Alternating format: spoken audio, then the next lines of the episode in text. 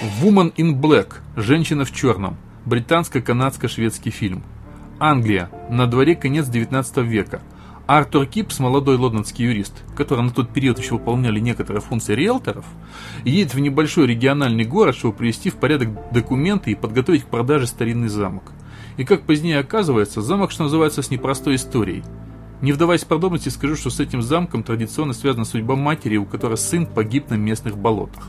И в этой гибели дама, ставшая злобным призраком, винит как конкретное семейство владельцев замка, так и практически всех жителей городка, зомбируя их детей и подталкивая к смертным случаям. Вроде ничего особенного. Очередной фильм про дом с привидениями, терроризирующий некий район.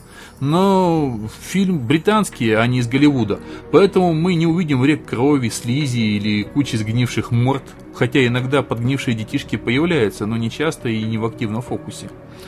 И хоть фильм построен по классическому клише ужастика, это скорее триллер британский триллер, где ужас построен не на кровавых сюжетах, крови фильм, можно сказать, вообще нет, а на полноценном саспенсе, умело нагнетаемым звуковыми эффектами, саундтреком, декорациями и правильным освещением. Честно говоря, я не являюсь поклонником подобного жанра и взялся за просмотр фильма по одной простой причине. Главную роль в фильме исполняет Дэниел Рэдклифф. Мне очень хотелось посмотреть, будет ли мне мешать его образ Гарри Поттера при просмотре. Нужно отметить, что его абсолютно британский облик, ну тут спасибо прирожденному типажу и, конечно, гримерам, плюс вполне даже приличная актерская игра Дэниела мне помогли вообще не отвлекаться на Поттера как такового. Кстати, э, нужно сказать, что когда фильм шел в прокате в марте этого года, я его посмотреть не успел.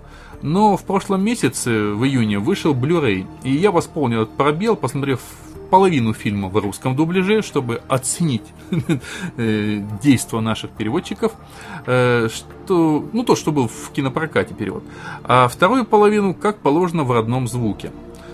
Что хотелось бы сказать в итоге? Русский дубляж э, по доброй традиции последних 20 лет хуже не бывает.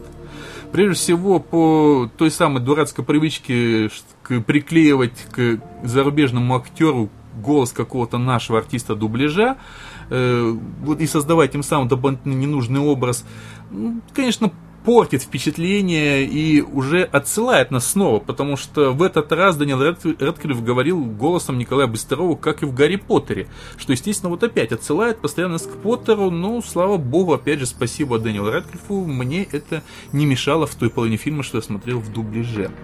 Ну и по звуку еще плюс э, весь саундтрек после обработки нашим звукарями стал плоским, потерял объем, сочность, не говоря уже о том, что о какой-то актерской игре команды дубляжа говорить просто не приходится находится.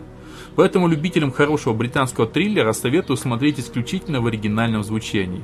Думаю, если не напугаетесь до жути, то хоть получите удовольствие от приличной актерской работы. И, кстати, картинка фильма тоже очень ничего.